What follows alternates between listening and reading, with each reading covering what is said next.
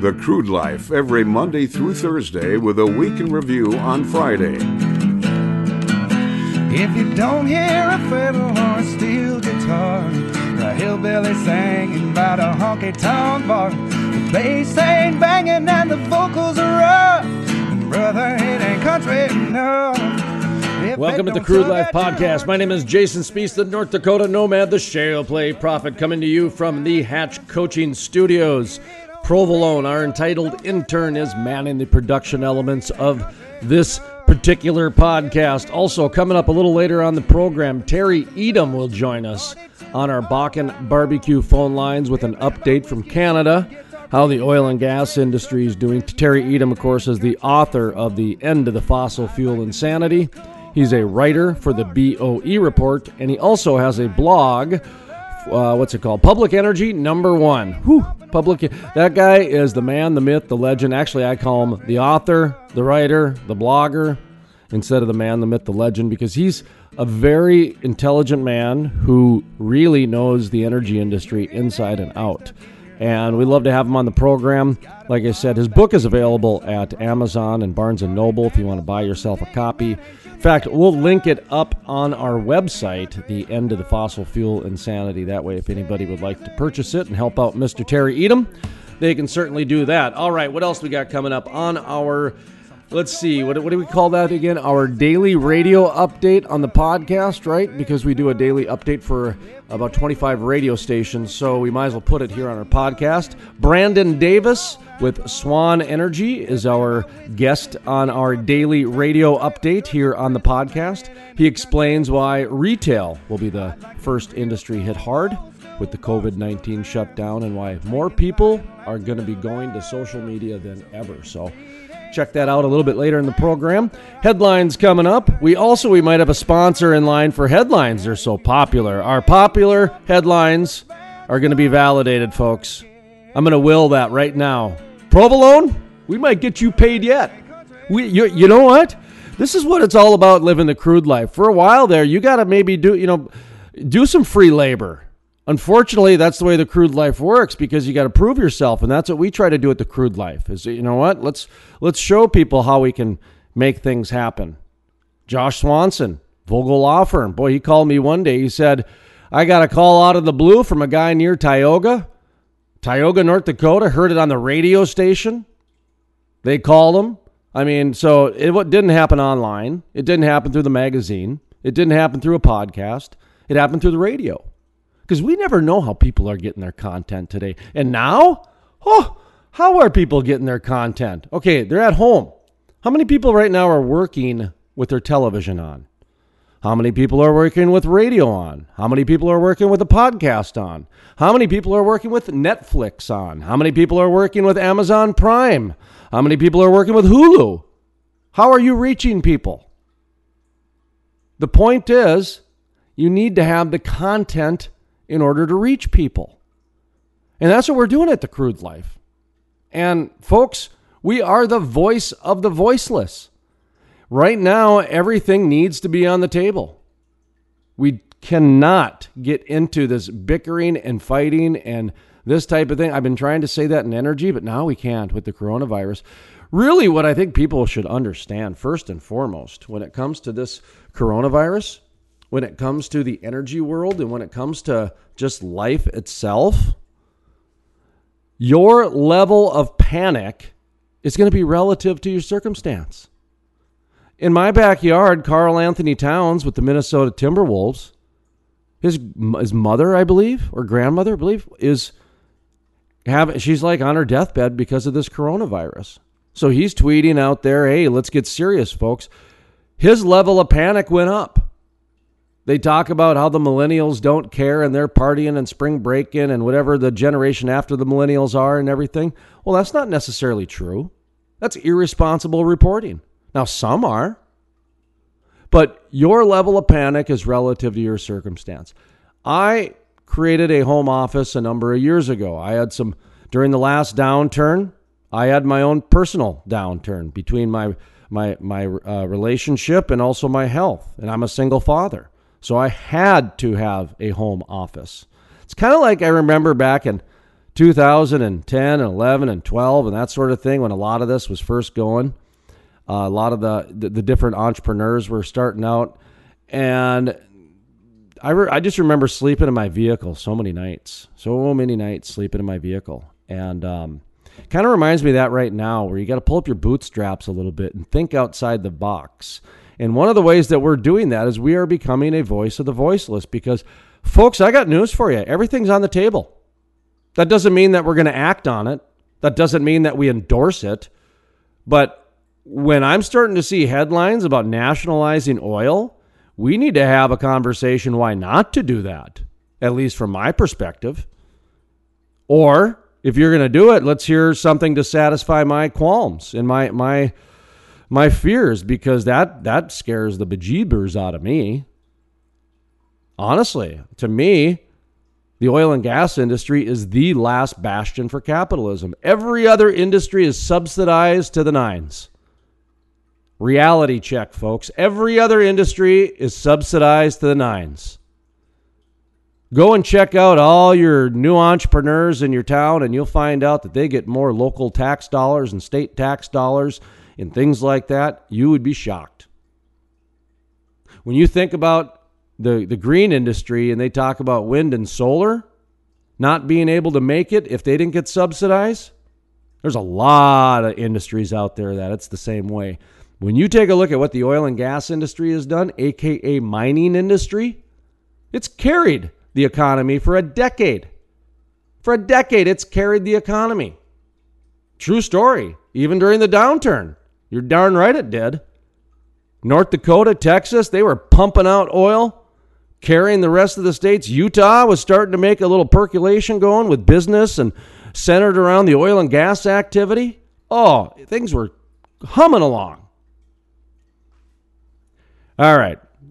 I I need to take a step back because provolone just took a step back. And when that happens, I, I understand that I'm on my soapbox. And when I'm on my soapbox, I got to take a step back, folks, because sometimes I can get a little passionate, a little heated. Well, when you sleep in your vehicle for nights because of your business that you believe in, and you're a single father and you're trying to make things work, and you got 15 balls juggling in the air, and you got a seatbelt wedged in your back and trying to figure out if the cops are going to let you sleep in Walmart for a night or not. Man, that's some that's real life.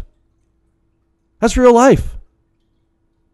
And I know many of you right now are shaking your head saying, "Yeah, I remember those days." And a lot of you, you think I'm nuts. You think I'm crazy. But guess what? The ones with passion always are. Always are. That's why we do a daily podcast. That's why we do a weekly radio show. That's why we do monthly magazine articles. We do it to create the content to tell the story for the industry. And we're not going to change. And we're not going to change. Not at all. Not when I get emails calling me the shale play prophet. Not when I know I'm a North Dakota nomad. Not when I understand that the people that come on this program are newsmakers and are decision makers. Plus, energy enthusiasts, which I love. I love the energy enthusiasts. They kind of keep it going. In fact, that's one of the reasons why the decision makers love this program, is because they understand that the energy industry, the oil and gas industry, is from the CEO down to the cafe owner with the trucker and the midstream and the upstream and the salmon stream, all in between. And that's what we do here at the Crude Life, man, because living the crude life. By the way, any rubes left in the cubes? Are you all back in your home office now? Because that's really the question of the day. Are you in your home office or, or are you a rube in a cube? So, what else do we got going today? We've got headlines. Like I said, we almost got a sponsor here, it sounds like, for our headlines. So, hopefully, next week we'll be able to say headlines sponsored by. I better get my voice guy too. He probably needs some money. So hopefully, if we can get a sponsor, then we can turn around and give the voice guy some money too. So that way he can go buy some groceries. See, that's the way the economy trickles down in the energy industry. People are finding out that they like the headlines, which are very basic. We just read the headline, two paragraphs, make our assessment and move on because that's what the average person does in today's world. And it gives us a chance to have a conversation about the industry. And that's been popular enough to where we've gotten some inquiries about how do we sponsor that? Well, do you know what? We didn't have a sponsor, but now we will because that's the way capitalism works. There was a demand. Somebody wanted to attach themselves to it. So, hey, we'll create it. What's the value? Well, we think it's this. Well, we think it's this. Well, show us. Well, here you go.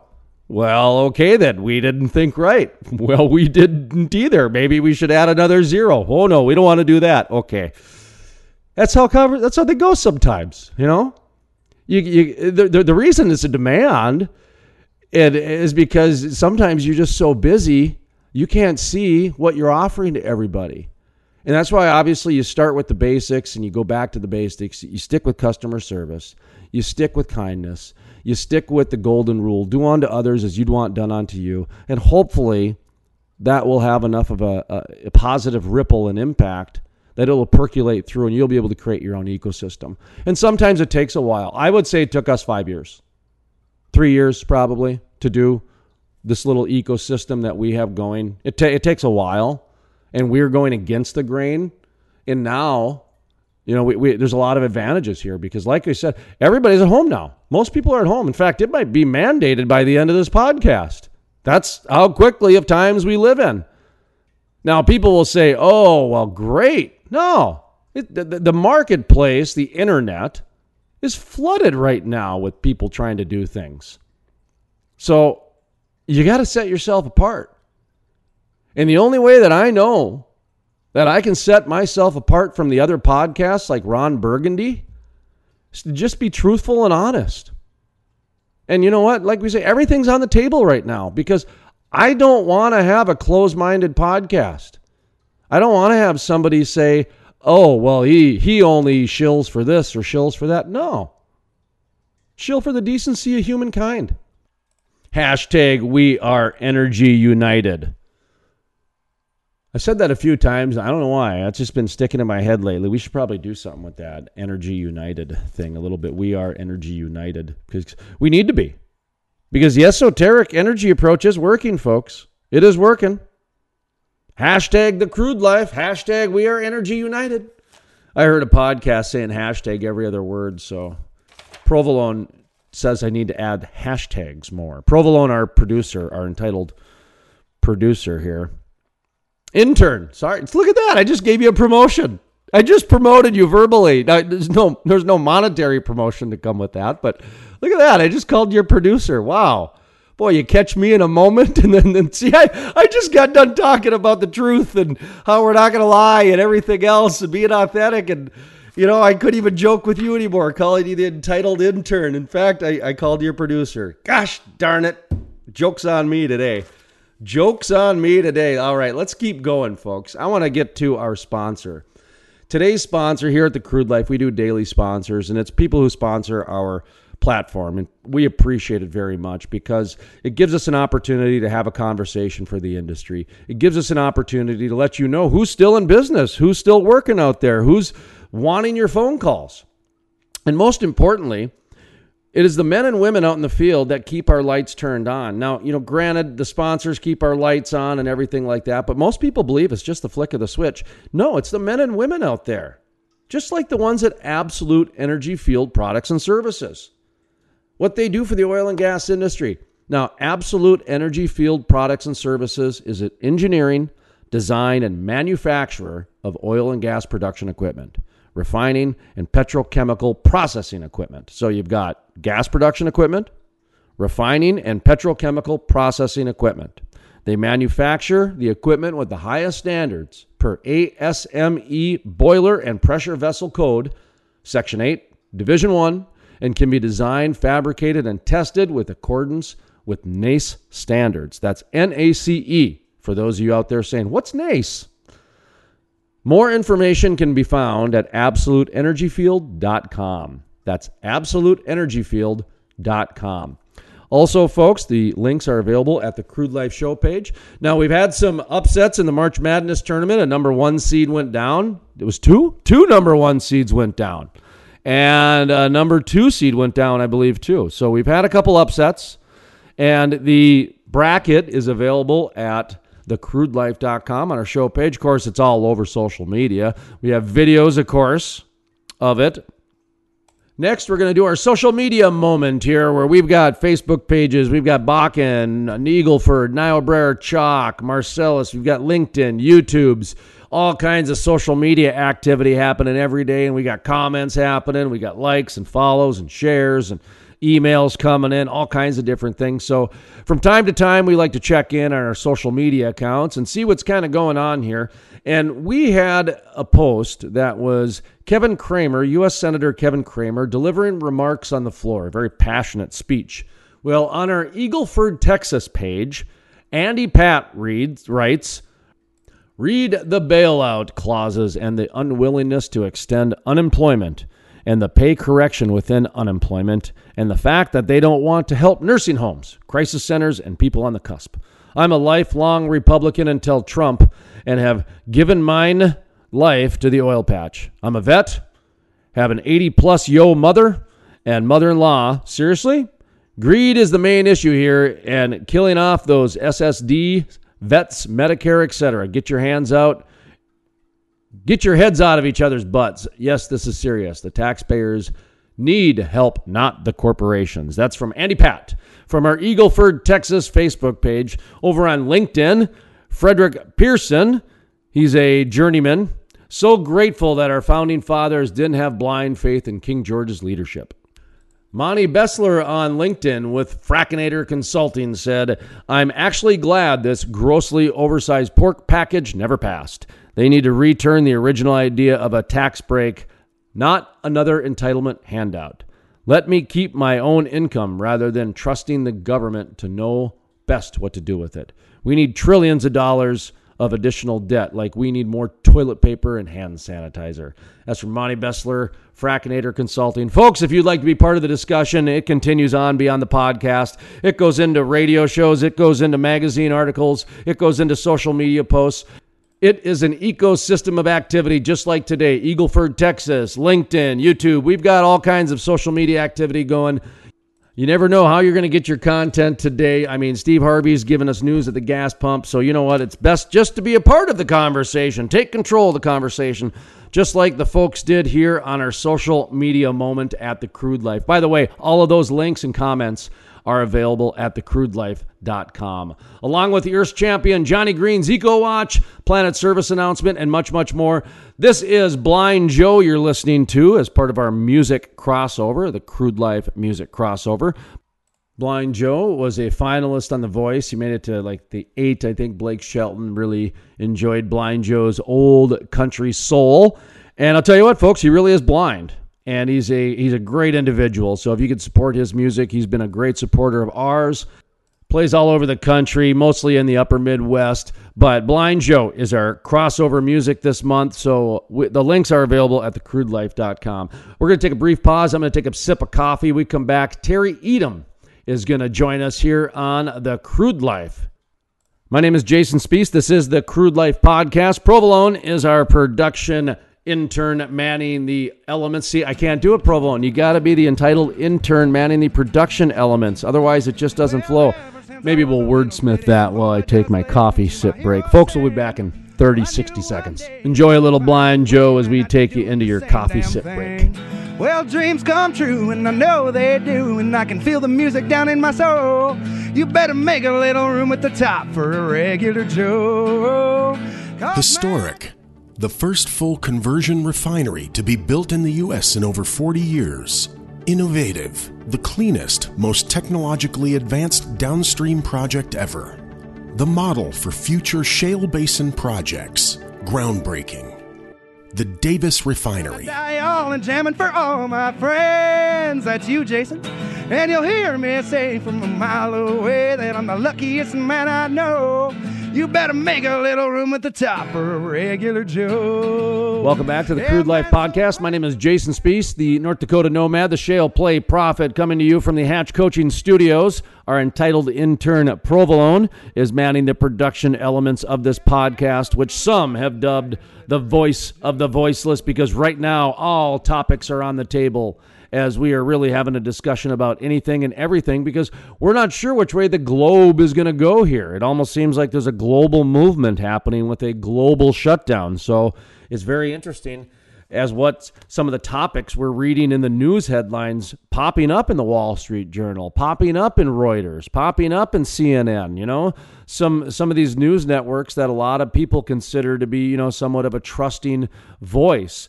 You know, and here's the thing by the way, people can dog on Fox News all they want about uh, fair and balanced and some of their slogans and everything like that. Well, they all have them. They all do. CNN does not give me all the news I need to know whatever their slogan was. All the news you need. That's what I think their slogan was for a long time. So it's all marketing, folks. It's all marketing. And people can get get upset about Roger Ailes and Fox News all day long, but what he did actually was figure out a way to profit on the news. And I almost wish that would have been the approach and maybe changed the news as more of an opinion based and then have a select part of the news that's based on that because there's there's this blurry line that seems to happen and uh, and the reason I'm bringing this up is because we we missed we missed headlines. I got so excited about the potential of a sponsor that we didn't even do our headlines. And uh, Terry Etam has just emailed me, so he's going to be calling in any minute. So I'd like to do the headlines, but under three minutes. So they're going to be pretty quick today because I want to get to Terry Etam to find out what's going on in Canada. Uh, lot, I, I'm very curious, to be honest, because before the coronavirus hit, a lot of Canadian companies were coming down to the U.S. to define business. And now, with the state of affairs, I just am curious what's going on in Canada. Of course, they have that east west thing, which the eastern side doesn't understand what the west is doing. And it's, it's, um, it's a kerfuffle. They're very environmental there. Very, I mean, the Queen, it's the Queen's land. You're just, you're just normalizing it.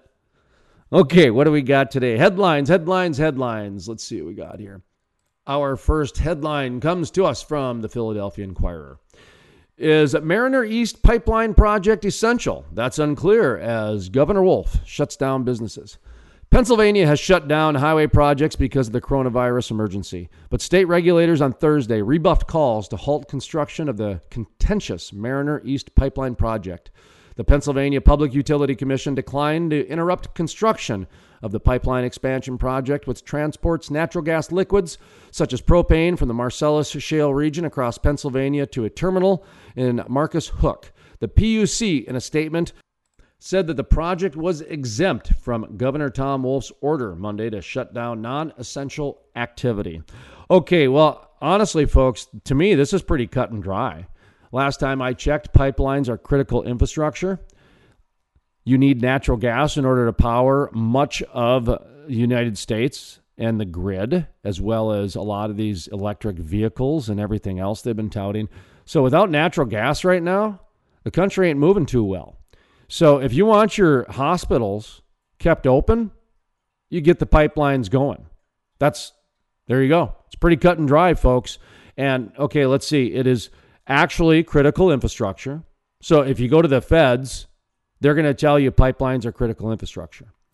If you go to anybody who works in the energy industry, they'll tell you that natural gas is needed in about every single different thing. In the coal industry, natural gas is needed. In the wind energy uh, world, natural gas is needed. In the solar energy world, you actually need natural gas. So anything that you need to do right now, it's either a bridge I call it a foundation. It's a foundation fuel.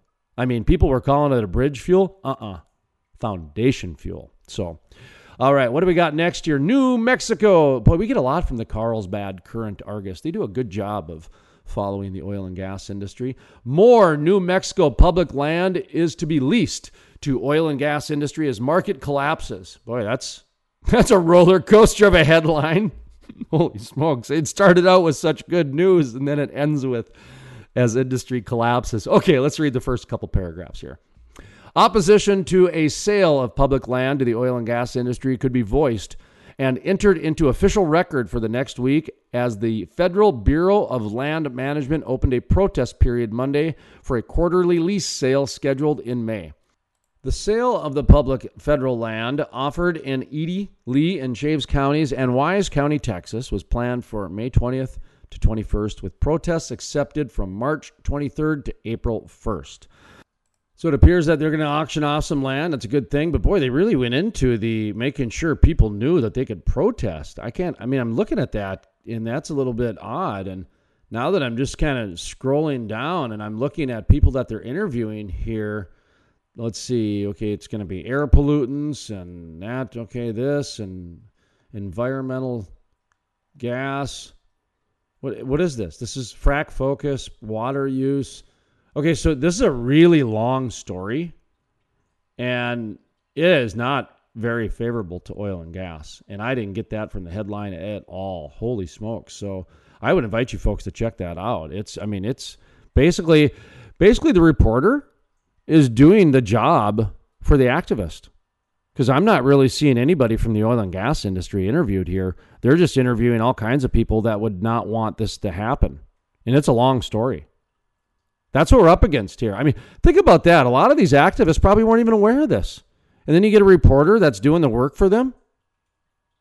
Like I said, I don't see anybody else from the energy industry really interviewed in this. So check it out for yourself, folks. All right, we're going to get to the last one, and then Terry Etam's coming in here. Canadian IOC member Dick Pound expects postponement, Olympic postponement. Provolone, stop it. Stop it. I know this is a big deal, but um, you can't be. Oh, I fell for it again, but. Veteran International Olympic Committee member Dick Pound of Montreal believes the 2020 Tokyo Games will be postponed.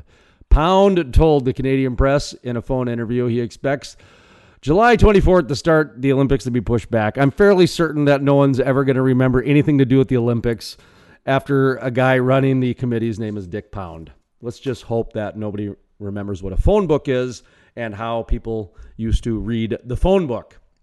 All right, let's get to Terry Etam. Okay, I would like to end the headlines with that. We'll probably lose our sponsor, Provolone, after your Dick Pound story, but that is his name, Richard Pound. All right, let's get to Terry Etam, folks.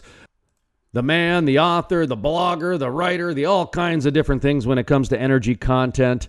Public Energy number one the BOE report, and the author of the End of the Fossil Fuel Insanity. Provolone's giving me the thumbs up, so let's let's patch him through Provolone and uh, you know do the mic level check on the fly thing. Hello, it's Terry Etam here, author of The End of Fossil Fuel Insanity.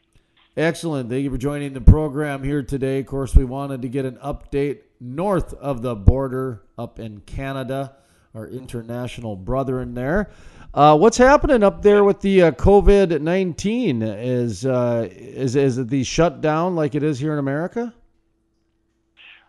Well, for an indication, I'm sitting in my storage room in my makeshift home office. So that's about what the country's like. That's a good metaphor for the country.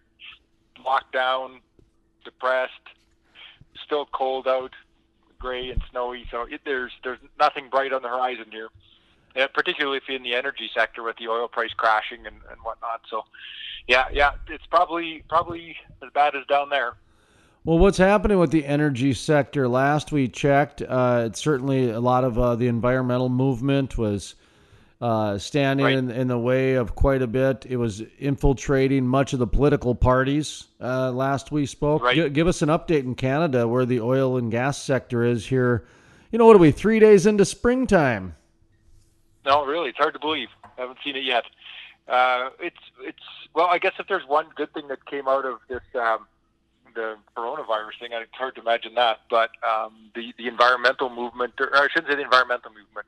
The, the environmental movement is the are the good guys. The climate change guys have been silenced for a while because people are actually realizing, hey, it's kind of important that we have supply chains, and it's kind of important that we have fuel to to bring us our food, and it's kind of important that farmers can grow crops with that diesel. So uh, it's starting to sink in where all the stuff comes from a little bit. Now they'll come back out of the woodwork, I'm sure, afterwards. But as far as Canada's political climate, it, everything's been kind of trumped by the um, the coronavirus. We've we've gone into full, pretty much full lockdown across the country. People are working from home, and um, in the energy sector, we, we've just been so beaten down that there's empty buildings downtown all over, anyways. So it's um, yeah, it's uh, very dark days. Uh, and like I said, probably not that much different than you, except that we were more advanced on the environmental front before this all came crashing down. So. What's going on with your economy up there? I mean, you guys have a lot more of a socialized economy than we do here in the United States. Uh, is there any sort of assistance, or does anybody worried about it? I guess, or does did Oh, you, I mean well, I, I don't know. Do, you do you do you guys get loonies in the mail every day? They're coming soon. Um, I, I, I avoid politics like the plague because, like you say, we have more of a, a socialist bent up here, and we have a, a minority government, which means that there's um, the the prime minister doesn't have a majority in the House of Commons, so he's uh, he has to work with other parties. And unfortunately, the other parties he has to work with to maintain his um, his his platform or his programs are the greener ones, so it's even worse. So so the, yeah, legislatively, we're they're they're they're putting bailout programs in, um, but we've we have just notoriously weak leadership in in in the country here now, and there is we've been dragging our feet putting uh, policies in place and just uh, catering to the lowest common denominator. It seems like just trying to keep everyone happy, but you can't make everyone happy. We do, you need a leader at this in times like this. You need someone to make decisive action and explain why you're getting ahead, and we don't have that up here. So, and if he is a leader, he's more likely to. Um, well, to give you an example of what kind of leader we have, and when this coronavirus crisis started breaking uh, about a month ago, um, he was, uh, and there was another crisis where we were having our railways blockaded by by climate activists, which which crippled our economy before the coronavirus even got here. And our our prime minister, Mr. Trudeau, was campaigning through Africa for a seat on the UN Security Council. That's where he was spending his days, Really? handing out money. Believe this or not, handing out money to countries in Africa to enhance their development programs, some of which included oil and gas. You, you cannot make this stuff up. So we- we're we're just so um, beaten down by our politicians here that uh, it's just background noise now. How about the the rest of the you know the the schools, the bars, the nightclubs? I guess I haven't really looked at what's going on in Canada. Uh, in, in America, Yeah. you know, we've got states that are shutting down. Uh, most of the schools, I think, all but one or two state schools have been shut down for the most part. How how are you guys handling that? I, I think it's the exact parallel. We're, we're, we, I think we, the the real people run our world here very similar to the way it is across the border. Yeah, bars are shut down, and and a lot of uh, most shopping is shut down. Um, people are are working at home wherever possible, and the um, the supply chains, thankfully, are, are still moving things around. Except toilet paper, no one can find toilet paper. I don't know what it's like down there, but Same thing. that that's the, the weirdest thing of this whole scenario. Uh, so yeah, it's it's very similar. We've and, and you're you're it's exactly the same in the way it's being administered too. We've had a patchwork thing where the provinces some have leapt ahead of others, some have um, some were um, ha- had big closures or border closures almost before others did, or they were doing better screening, and um, and others are still just like in California. I saw in the news the other day where they're still chasing people off the beaches, and we had still have that same problem in Vancouver day before yesterday, where there people were still congregating outside. And whether, whether that's the best strategy to deal with this, I don't know. I think it's a bit. There's a tug of war, to, war there. How, do you risk destroying your entire economy to corral us quickly? Um, and and as I, I don't cut anybody any slack. I'm not pointing any fingers because I don't know what I would do in, in their shoes either. It's it's a really tough thing to do, but but it does look like we are going down that path that we're the lockdowns are the the chosen route. So I think we just have to batten down the hatches and see what happens. Do you see a exit strategy for this this at all? I mean, because the I all I see is a, a, a an economy that's just going to be extremely broken, and Oh, it, it it'll come Uh, back in, in something like we've never seen before, it, it it'll get fixed. It'll get fixed. Don't get me wrong. It'll yeah, get I fixed, I but. But it, it's going to be so lot different. broken that I I'm not even sure how it'll get fixed. I, I I agree. I just it's just like a it's like looking into fog. I guess if there's one bright light is that if you look at China where they've taken their um they're easing back a little bit. Like there, I saw a report saying that their coal consumption is climbing back up again to not that far off year ago levels. So their industry is getting rolling again, and um, so that that's one ray of hope that they will kind of get back to that um, that their economy can get back to some sort of a, at least find the bottom. So I'm hoping that if we do this lockdown quickly here, then we can get back to some sort of, a, or at least find the bottom, and then start gradually reintroducing normal society. But I think, like you said, the, the repercussions of this are going to be enormous, and probably more so globally or for um, uh, tourist destinations and that sort of thing, because I think that's going to be the last to recover. There'll be the, there, our supply chains have to keep going, or, or it's all over for everyone. So we know that's going to happen. Governments, well, governments, there's no government layoffs that I've seen yet. Um, the healthcare work, all, all of that will keep going. The government just looks like they're going to turn up the printing presses to find ways to pay for the emergency things. The, the how, how they un, unwind the um, people defaulting on mortgages or not paying their rent or that those chain reactions. I think that's going to be the biggest problem for us. But I think there's going to be a lot of second and third order um, issues around the world for like any tourist destination who's going to they're they're if you take pick a Caribbean island that that lives off tourism what's going to happen when there's no cruise ships for 8 months or no planes or whatever? So th- mm-hmm. those are the ones that I think that are going to be really severely impacted. Take Maui. Take Hawaii. I mean yeah, Hawaii exactly. well yeah, outside right. outside of the coast guard you don't really have anything there except tourism. Except tourism so, and it's all built on tourism, and everyone's income mm-hmm. is from mm-hmm. tourism, and and it's it's going to be, uh, and it's the uh, government. The, thank heavens there are no big socialists in power, especially in, in the United States. But a government can't replace this. They can't print enough money to to fill everyone's jeans to the extent that they were before. It just doesn't work that way. So they'll they'll get enough pe- money into people's hands to um, to keep them going, but but uh, just the order of magnitude of these things, people are talking about a 30% unemployment rate. Like that's well, and that that's what I mean. R- right now, I the, some of the things that are being bantered about are, are. Are, kind of very questionable to me, but then I think you know what we really right. are living in a time where everything is on the table, and nobody should be really judging any bad idea. Doesn't mean you got to accept it and you got to go with it, but right now it just yeah. seems like every idea should be on the table for at least a second or two. And I, I think so. Yeah. Um, you do, do you do you get news headlines, you know, emailed to you, that sort of thing? Do you follow that? Do you do you go search it, or are you more of just you know you you, you just produce it and that's it? well, I, I do scan the headlines. There's a few reputable sources that haven't been too overcome with the climate change disease that I will still frequent. Sure. Um, um, so, Reuters is the best one I, I find. Uh, let, let, let, me ask you this question because I, I usually do you know at least a daily or every other day search for you know oil and gas across the globe and then I'll mm-hmm. even I'll even pinpoint it down to some shale plays occasionally and that sort of thing.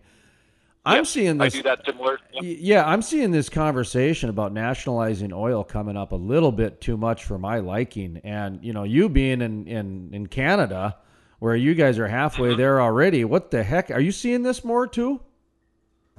No, we haven't seen that yet. Um, okay. There is there, there's a tension in Canada here, the west versus the east. Most of the population in Canada is in eastern Canada or, or central Canada, I guess. The Toronto, Montreal, Hamilton corridor, very very close to the to the big uh, population center in the U.S. The West is relatively unpopulated and but has all the resources, and so th- this has been going on since Canada was formed, um, this tension, and now it's just coming to more to a head. And Al- Alberta in the west, and not just Alberta, but the west, is quite petroleum rich, and and and it's um, fed the rest of the country hundreds of billions of dollars in taxes and payments for throughout the the, the history of the oil patch here, and so but but with the the way the environmental movement has gone, um, in the urban centers, especially where they've been attacking fossil fuel companies, hydrocarbon companies, and and almost trying to push out of push us out of existence. There's a huge backlash against this in in in um, Western Canada here, the oil producing region, and there's a huge actually a separatist movement from Canada that's that's bulking up. A lot of people just said we're out, we don't want it, we're not sending our money there anymore to people that don't want it, that people that are trying to kill our industries. So th- that's actually gaining a lot of momentum out west here, and that I think that's rattled the, the eastern elite quite a bit because they're. Um, uh, so I think that the talk of nationalizing the oil companies would would be seen as such an attack on Alberta that they would vote to separate, maybe come join you down there, and uh, within six months, I think that would happen. So they're they're a little bit more tentative to even throw out ideas like that. I think in Canada now it seems unbelievable that it's even being considered in the home of free enterprise.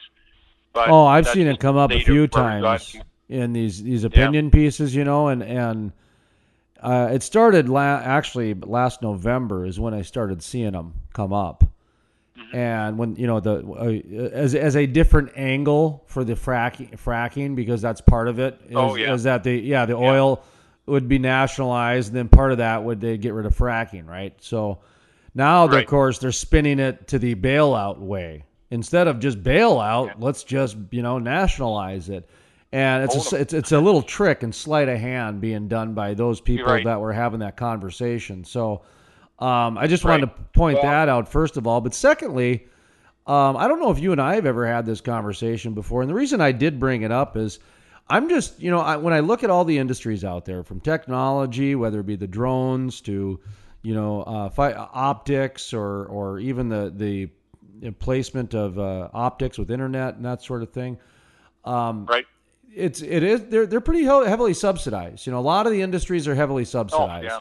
But when I look at the oil and gas industry, they're heavily taxed. They're not subsidized; they're heavily mm-hmm. taxed, mm-hmm. and they're about the last bastion for capitalism that's left out there in the marketplace. That is not, you know, some sort of unfairness with subsidies here and this and that. I mean, agriculture's been doing it for a long time.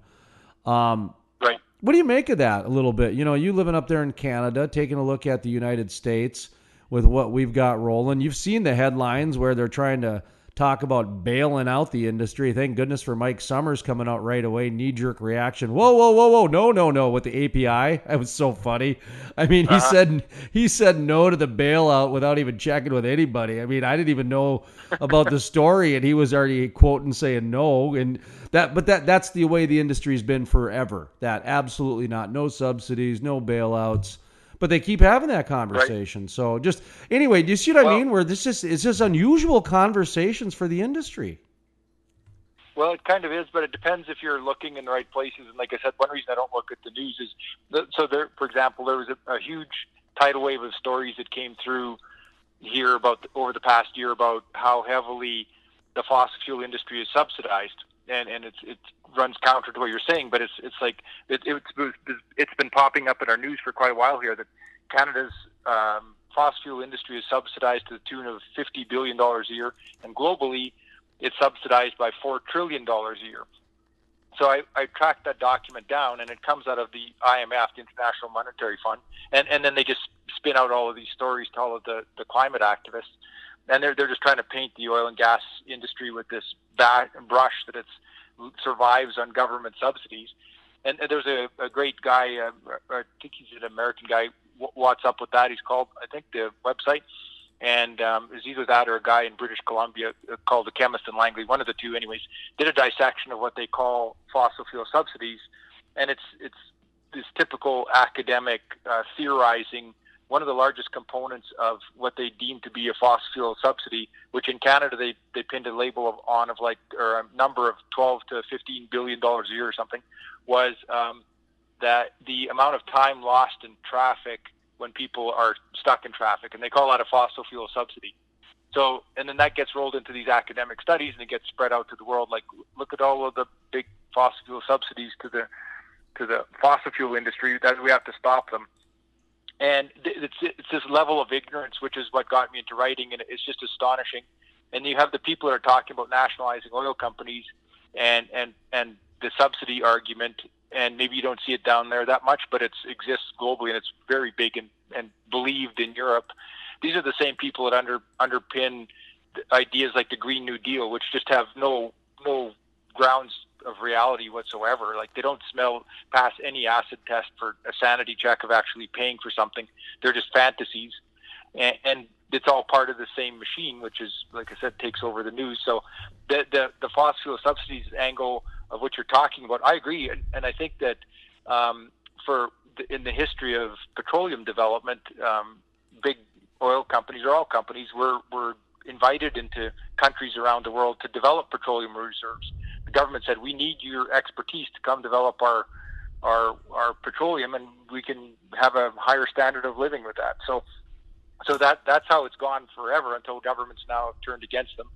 Um, so you're right. We're very much on our own now. We're, we're taxed.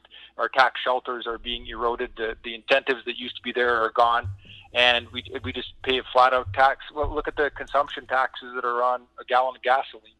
Uh, how much of that is tax in, in any jurisdiction? So um, you're right, and, and that people don't think there's people just don't understand these arguments when they talk about these things. If, if you even talking about moving to electric vehicles, let's say that happened. Well, what what where does all the tax revenue come from from all that gas uh, gasoline taxes?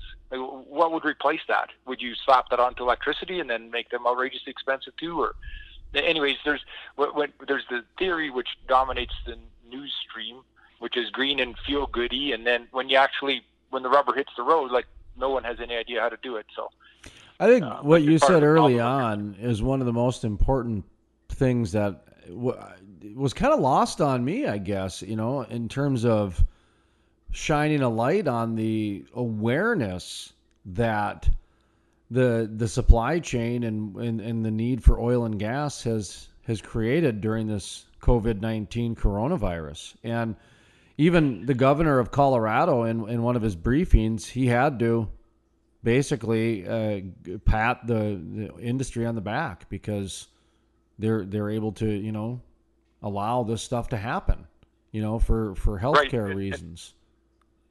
Yeah, and it's uh, it, it's just unavoidable that I mean, it's it, when people can dodge it um, all they want, and they can say we don't need fossil fuels. Um, and I, I'm really hating that term now. Anyways, I'm starting to use hydrocarbons because it's more accurate. Oh, I like um, that. I'm switching that too. I, am done with fossil fuels. Uh, so it, it's easy for people to dismiss them when they take it all for granted, and it's always there. Because of our market economy, it, it always will be there. That's just how how it works. We don't. We're not Putin. We're not gonna. We don't sh- turn off the valve to Europe in the middle of winter and deny them natural gas.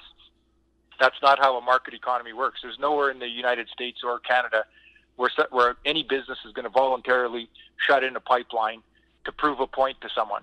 We just don't do that. And so all these people know that, and they can say, "We, yeah, we don't need. I don't. I don't care if I get your oil or not." But because they know we won't stop the flow of it. But now they actually see, "Oh well. Oh wait a minute. Maybe if I had to live without it, what would life look like?" Well, not very good.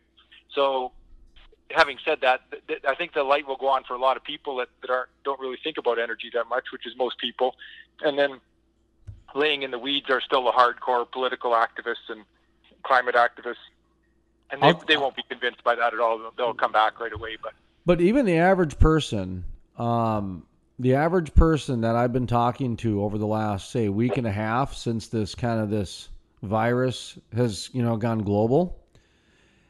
Uh-huh. The the stories that they've brought up to me is uh, China's satellite video of the factories to where there's you know there's not as much ozone pollution. They bring up the Venice, which there's dolphins and fish now swimming in the canals, and then they, they will bring up um, oh what was the other one the other day? There was some other oh the pork belly one in, in where they tried to throw in the solar and wind farms into the stimulus bill where they're trying to give aid to. Oh the, yeah, yeah, yeah, yeah. That one was just yesterday.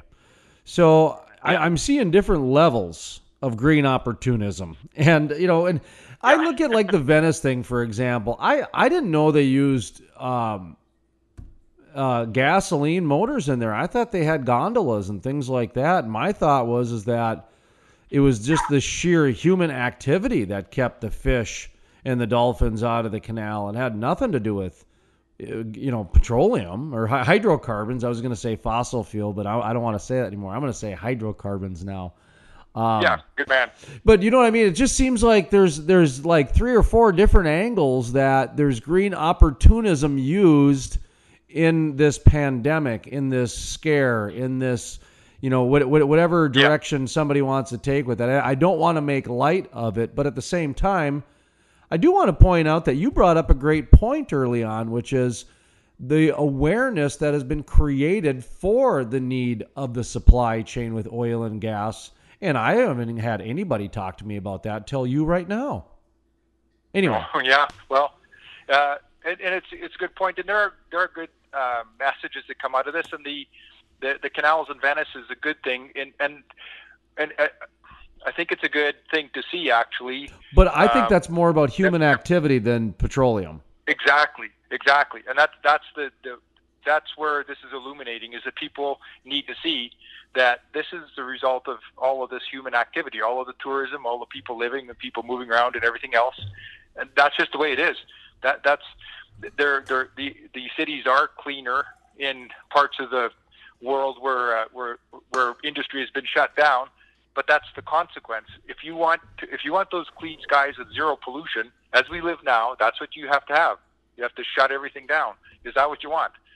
So now, then that's where I always try and make the argument. We have to come back to environmentalism is a good thing. We should be reducing our footprint, and, and if we could, it would be fantastic to have the same level of employment in Venice and the same level of activity, and and have clean water too. So that's what we should strive for. But you don't you don't get there by just turning off the fuel taps because that's that- that's just mayhem. Well, another thing too is actually that we have been striving for all those things. I remember living out in. California Exactly. where the smog was so bad you couldn't even see the the mountains, Right, and, and right. you know what? They took care of that. I mean, they they, They took care of that. Yeah, innovation has created so much clean and recycled opportunities, and us humans have seized many of those opportunities. Now, have we gotten gluttonous? Well, absolutely. It's one of the seven deadly sins to remind us that humans Yep. get gluttonous so much. And maybe we do need Right. to not use the canal in Venice as much, and maybe you know, may you know whatever Right. it is. I don't know. And is there you know? I mean, I was even looking at um, just s- some of the uh, quotes from the Book of Revelations the other day. Boy, that's not it, it, that's an eerie that's an eerie chapter of the book to read right now. Let me tell you. Yeah, coming Well- home to roost. Well, all right. Let me just read it for you here, real quickly. Let's see. What is it? It's a Revelations nine twenty. Okay, you ready for this? And the rest of men who were not killed by these plagues, yet represented not the works of their hands, yet they should not worship evil devils and idols of silver and gold and brass and stone and of wood, in which ne- neither can be seen nor heard nor walk. Boy, that's a little bit interesting, isn't it? During the Hmm, times yeah. of plague, Wow. don't worship false idols like the Kardashians. Yeah, Don't don't get caught up in the glamour and the glitz of the money, and at the same time, be careful what you can and see and cannot hear and that sort of thing. We live in a world of Snapchat filters and everything else, man. That's a very Yeah, that's yeah. what I mean. That's that was I had to look that up because I used to teach Sunday school and I have read the Bible a couple times, so there are some Uh-huh. things that. Well- anyway, go ahead. yeah, yeah. Well, you know, that's one thing that's I wouldn't say, and I, I hate to keep saying that there's good things that are coming out of it. One really cool thing that's coming out of it is um, there was an example downtown in Calgary. Here, there's a, a company in one of the big office towers, and they were um, there's a there's a coffee shop at the bottom, uh, bottom the street level, and the coffee shop was like almost going out of business because there's no more customers because there's no more people downtown. And so one of the companies in their tower went downstairs and they bought ten thousand dollars worth of prepaid gift cards um, for that coffee shop. Uh, even though the, the shop had to close up, they said we'll be back when you're back, but you need to pay your rent, you need to pay your utilities. We want to keep you alive, um, and then w- when everything's back to normal, then we'll come collect. and that's just one of the best things ever. And that's what. Then I did a post about that and put on LinkedIn, and I tracked down my favorite coffee shop, and I bought a gift card, and I said, like, everybody, let's get out there and do this. Let's support small business. Let's do what you can. There are things you can do to that are exactly in line with what you're saying. Stop worshiping the, the silly things, and let's just focus on what we can do here to make things better. And um, um, th- there are efforts that people can make, and I think that's one of the rays of light that will get everybody through this thing. Is that maybe there's some good elements to society. People are supporting food banks more because they can see where there's going to be demand for that coming, and um, uh, so I think that there's uh, th- there's definitely uh, maybe there'll be um, parts of humanity that will rise to the surface more than we had expected. Like you see in times of crisis anywhere where people actually stop and help each other. And they worry about seniors now, and they worry about uh, people that can't get out for groceries and that sort of thing. So maybe some, some good will come out of it, some awareness. And Yeah, I think side too, maybe people will wake up and go, okay, well, if I want to reduce my footprint, here's what it means to reduce my footprint. We don't turn off our fuel supply because that's just stupid, but maybe I can do things a little cleaner or whatever. So. So what is industry making it making of this up there? I mean, are are they pretty much mirroring the United States and, and, and everywhere else? Is there extra restrictions because of the Canadian government that needs to be put in, or is it mostly, hey, the field workers are working in the field and the office workers are working from home? That's about the size of it, I think. Yeah, there's uh, the, the, the there's the crack. The biggest crackdown is just to limit human interaction. Now it seems like so. So whatever that entails, you're right. The farmers are are um, they, they will be out in the fields before too long, hopefully, and and they're out there by themselves. And thank God for that, that they'll keep chugging away. Um, but even in the mountains here, um, I went out to the mountains the last weekend, and they're saying like, please don't come out to the mountains because there's we don't need pe- too many people coming out here to hang around. But for crying out loud, it's the mountains. there's not another person for two square miles when you're out on a hiking trail, so I wasn't overly concerned that I was hurting anything. And, and I'm I'm hoping that uh, to get back to that topic that if if there's a if we do have the lockdown, we can come out of it like China quickly here. We, we do have we don't have the same authoritarianism as China, where they don't have the same respect for for especially up here. People tend to um, just get away with a lot of stuff, and in China they wouldn't get away with that same sort of thing. It's like Russia, and um, I was and, just having that, that actually works the benefit. I was talking to my old uh, uh, my my old talk radio news buddy. He he still works for the news station I used to work for, and we were just talking about this a little bit and. And I brought that up about China. I said, you know, I, I, I, suppose China's now in the benchmark at two months, you know, two months of quarantine, and now they're back at it. I said, but after watching that demonstration they did at the Olympics a few years ago, boy, they were so lock, stock, and barrel. I don't know if any country's as disciplined as they are. I mean, I, here in the U.S., man, people are looking at going out next week already. They're tired. They're cabin fever. Yeah. They've they've already been in. I mean, and so China does have a different respect for authority, no question about it. And oh yeah, yeah, yeah, it'll be different to see how, how it works out in the United States because well, like I was talking to some energy companies and you know, as long as they work a certain distance and do other things, they're still trying to make it work within the same guidelines of the CDC and everything else along those lines. Right. Um, are you seeing that in Canada? I mean, the, uh, when I, you know, the guys are still going out and, and they're still uh, the ones who have jobs and, and have work up there. Are, are they? They're, they're still being able to do it? And is it construction still going on? Because it's a similar type of an industry. Um, they just started right. shutting down some construction crews in, in my town here in North Dakota. Oh, okay. Yeah, uh, on yeah, some projects. The, uh, mm, um, I think the bigger infrastructure projects, to the extent that anything is happening in in Canada, but there there are things going on. Like there's some a big uh, uh, road or highway project being built in Calgary here, and they're they're still going with that sort of thing. So they are trying to keep bigger infrastructure things going.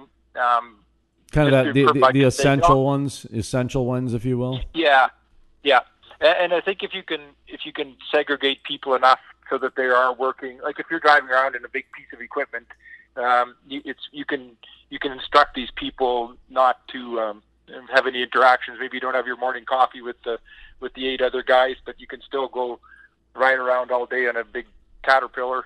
Um, that that that's keeping money flowing through the economy too. So I think that's that's the balancing act, which I think that um, governments have wrestled with here. And, and it, it's uh, I mean I, I do I, I'm hard on politicians, but this, this whole uh, dictate has been driven by the medical profession, and they're doing what they are trained to do, which is to make the best of a pandemic situation. And they're saying, look, if you want to, if you want to control it, this is what it takes. And they've been kind of given the full authority to to do things. And they're not economists, and they're not.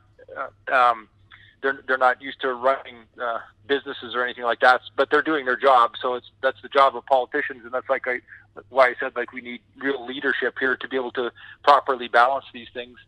You need somebody that can step in and say, okay, if someone is driving a delivery truck by themselves all day and they're not having any interaction with humans, then that should be okay, and then that keeps one leg of the economy going, and and all these sorts of things. Um, the blanket shutdowns. I understand why they're doing them, but I, but hopefully we'll start coming up with some some plans where we can say, okay, this is not a risk, or or or maybe we come up with testing kits and these people can be tested every day or something. And I don't know. It's a it's it's a very tough problem, and so. How about your company that you work for? I know you do. You know, you author of the End of the Fossil Fuel Insanity, available on Amazon, and also Yep. Public Energy Number One for your blog. Uh, you also write for the Yep. BOE report, but um, you know your natural gas job as well. Don't aren't you involved with the natural gas business too?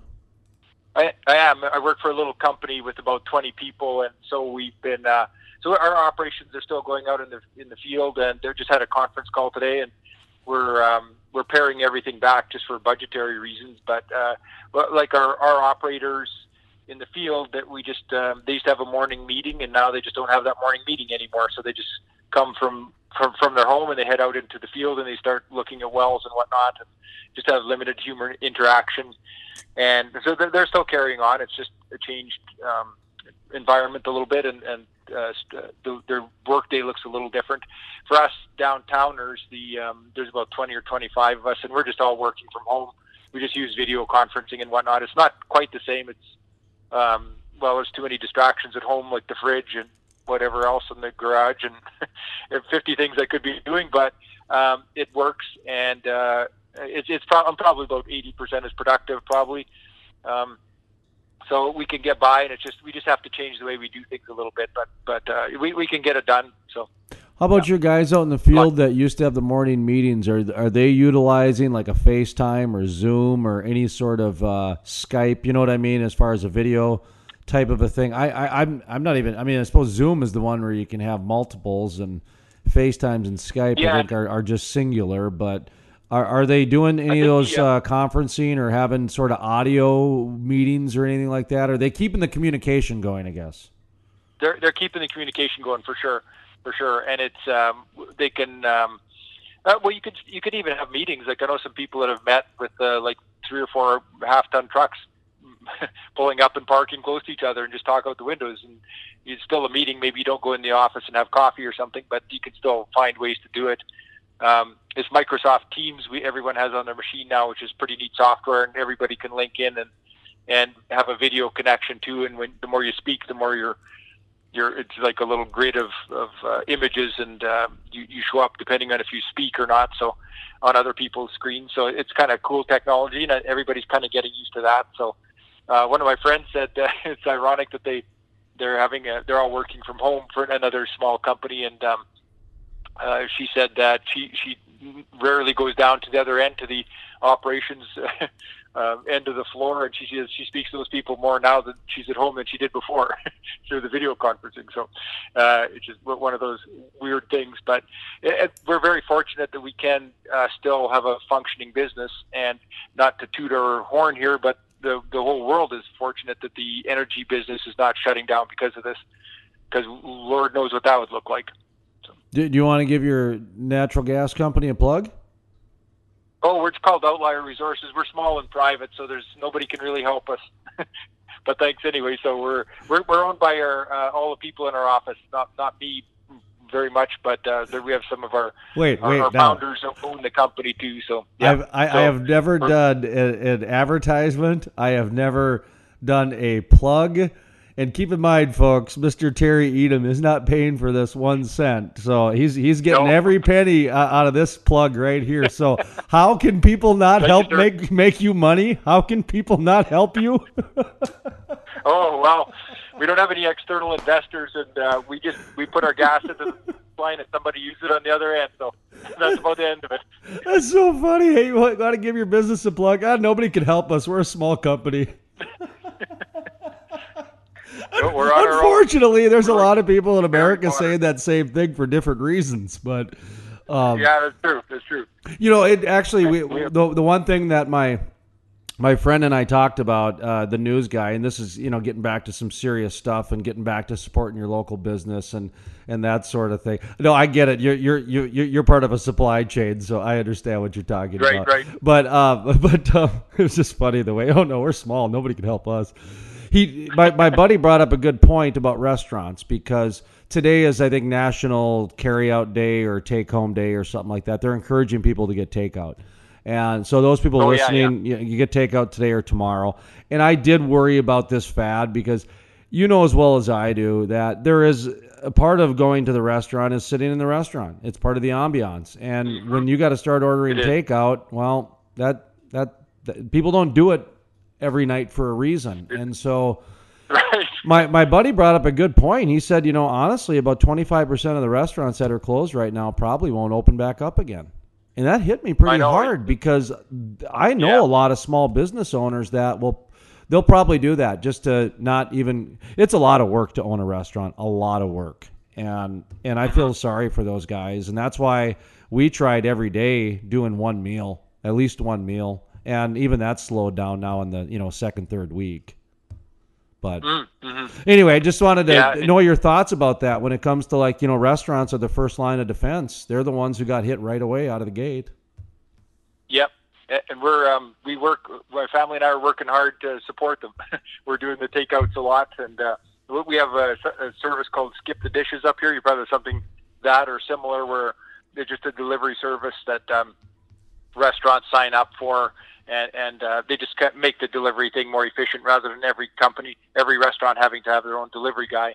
Anyway, so they're they're doing very well. I think um, they seem and they even they can even go to McDonald's and that sort of thing. So.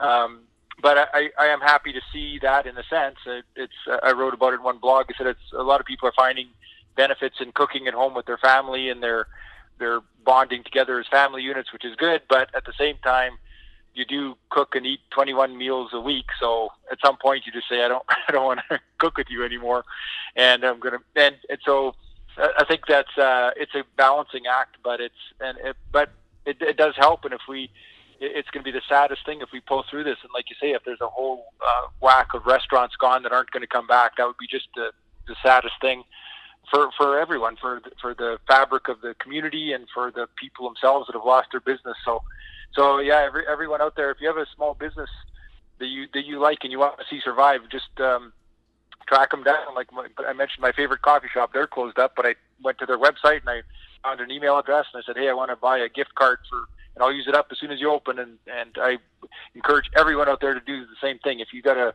small business that you want to see stick around, then find their owner somehow online and just say, here, let me, I'll buy something for you and I'll pick it up next month or whatever, if you can, if you're lucky enough to be employed. So I thought about um, going. I thought about shaving my head and then sending my uh, the gal who cuts my hair a check for what I'd normally pay her. You know.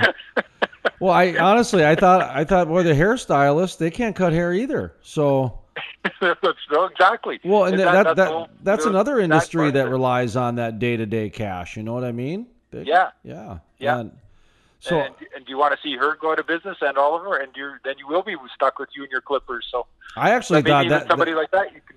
I did think that could Right. go viral in terms of if you'd made it, you know, like one of the ice bucket Yeah. challenges, do the shaved head challenge where you shave your head and send your, you know, your send your barber or your your beautician. You know, and for girls, go There you go. natural. Go natural with your hair color because that's what you, you know. Think of all the all the husbands right now that are finding out what color their hair's their wife's hair is. I mean, boy, all kinds of secrets coming out, boy. Oh yeah, you're, you're spiraling out ideas. Oh yeah, people looking at their Visa bills and all kinds of different people extra time on their hands right now.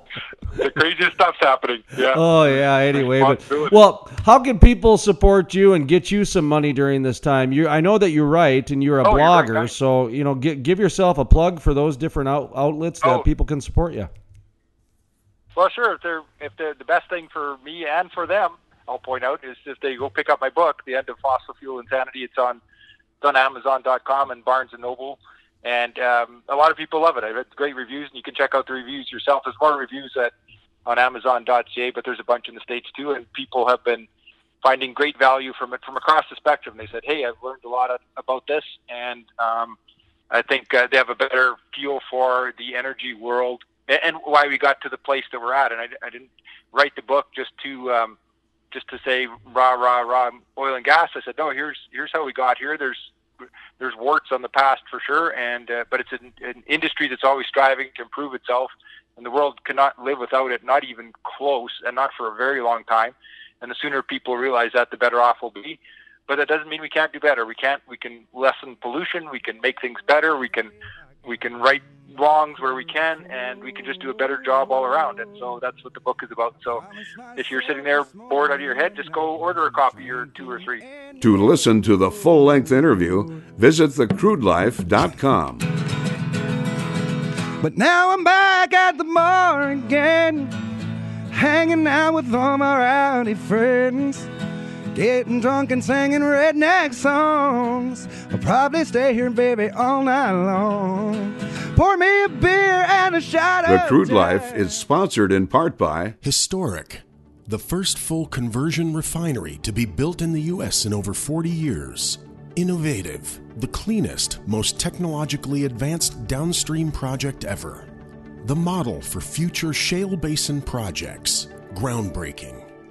The Davis Refinery. Cold whiskey glass, hanging out with friends and having a blast. My mom and dad think it's a waste of time, not anymore. Drinking beer and redneck rhymes. I think I'll do it just as long as I can. That's why I'm back at the bar again. And that's going to do it for today's The Crude Life podcast. I'd like to thank you folks for tuning in and joining us here today.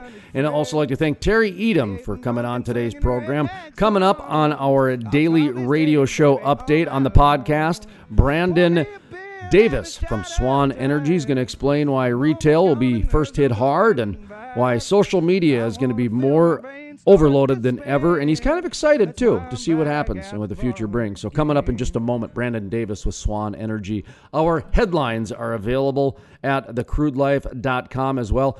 Our March Madness tournament is going on. Who will win March Madness? The brackets are up and running. Go to thecrudelife.com and you can check out the video action of the games as well as who's winning and who's lo- losing. Last weekend, two number one seeds went down to nine seeds. So the open field is there. I think we got a 13 seed in the Sweet 16. Woo, doggy. March Madness, the crude life, it's happening. Also, our sponsor today, Absolute Energy Field Products and Services. Thank you very much for being a sponsor and allowing us to keep our lights on so we can tell people exactly how those lights are turned on because it's not just the flick of a switch, it is the hard working men and women out in the field like Absolute Energy Field Products and Services. They are an engineering, design, and manufacturer of oil and gas production equipment and refining and refining petrochemical equipment as well.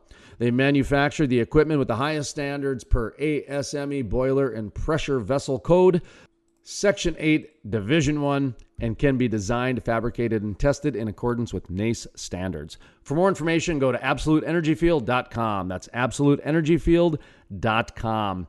Also, like to thank Hatch Coaching for being our sponsor for our studio. Our phone line sponsor is the Bakken Barbecue. In fact, we're going to join Brandon Davis on our daily radio update on the podcast in just a moment or two on our Bakken Barbecue phone lines. And Blind Joe, our Crude Life Music crossover. Thank you, Blind Joe, for supporting the industry. An industry we're asking you to support Blind Joe. We've got links at our website if you'd like to check out his music. And then you can even buy his music too. That's how he makes money. So, what the heck, folks? He's supporting us. Let's support him. Symbiotic. I'd rather have the music industry promoting us than protesting us. All right, that's going to do it for the Crude Life podcast today. For Provolone and the rest of the Crude Life podcast staff, my name is Jason Spiess, asking you to always remember energy is more than an industry, it's a way of life. The Crude Life with host Jason Spiess. My name is Jason Spiess, and this is the Crude Life Daily Update. On today's episode, we talk with Brandon Davis of Swan Energy.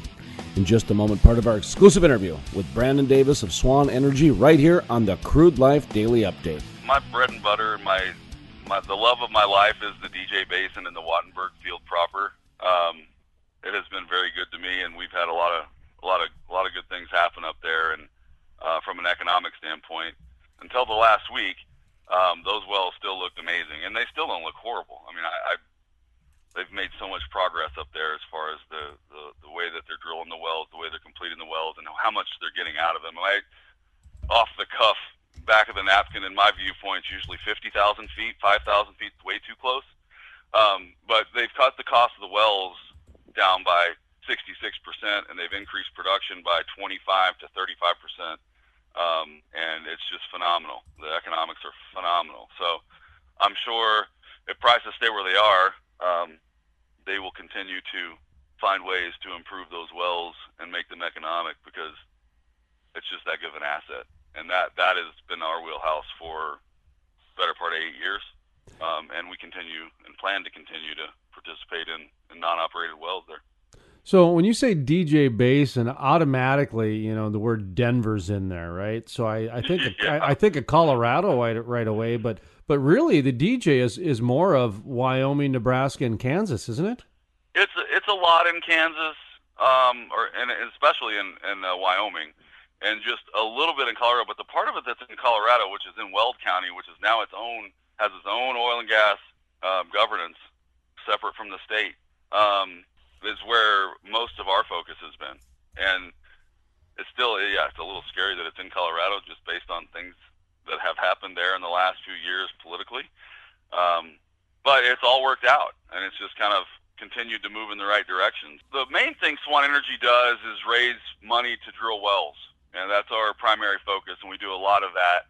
Um, and then we manage about 60 different entities that we've formed over the years that do different things, and, and some of the um, everything I've mentioned is part of that group. Um, so uh, we have a pretty strong management team, and we are able to move quickly in, in whichever direction we decide to go. Um, as a company, we uh, once started a we started our trucking company in less than 12 days. To listen to the full length interview with Brandon Davis with Swan Energy or to listen to other exclusive interviews, visit thecrudelife.com. That's thecrudelife.com. Keep up to date with industry news, exclusive interviews, and a podcast heard every Monday through Thursday with a weekend review.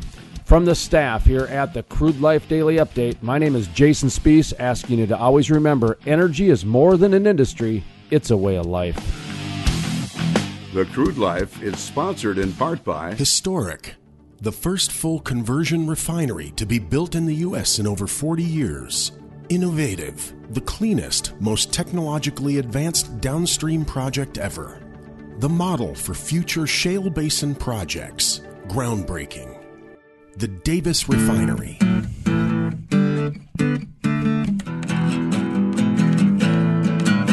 If you don't hear a fiddle or a steel a hillbilly singing about a honky tonk bar, the bass ain't banging and the vocals are rough. Brother, it ain't country enough. If it don't tug at your heartstrings and tear at your soul, get you up and dancing, going out of control. You hear it on the radio and don't turn it up. Brother, it ain't country enough. If you can't move to it, groove to it, up and slam some booze to it, party to it all night long. If it ain't about whiskey sipping, guitar picking, tractors, trailers, trucks, or prison, man, it ain't a country song.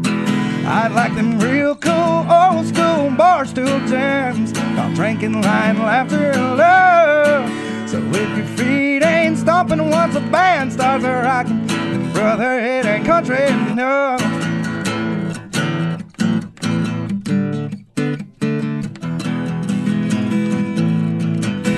If you hear it and it ain't stuck in your head all day, it's got a pop backbeat and it's sung the wrong way. Charlie Daniels wouldn't dig it, man. Hank Jr. say it sucks. And brother, it ain't country enough. Or if instead of using English, you use foreign words. Win a competition that you didn't deserve. Some fur coat wearing wannabes producing your stuff. And brother, you ain't country enough. If you can't move to it, groove to it, up and slam some boots to it, party to it all night long. If it ain't about whiskey sipping, guitar picking, tractors, trailers, trucks, or prison, man, it ain't a country song. I'd like them real cool old school bar stool jams, all drinking, lying, laughter, and love. So if your feet ain't stomping once a band starts rocking, brother, it ain't country enough. Yeah, if your feet ain't jumping once a band starts rocking, brother, it ain't country, no. It seems everywhere I go these days, someone is telling me about the success of Hatch coaching. Listen to what professional speaker Mark J. Lindquist has to say. To see Eric Hatch grow his business and then start to share it with other people, I think is one of those great steps in life. You know, what do you do in society? You succeed at a thing, and then you teach other people how you did it. And now to see Eric duplicating his genius across the country, I'm telling you, there's a world changer down the street, and his name is Eric Hatch. For more information, call 701 212 1572 or visit coachingwithhatch.com. That's coachingwithhatch.com. The Crude Life every Monday through Thursday with a week in review on Friday.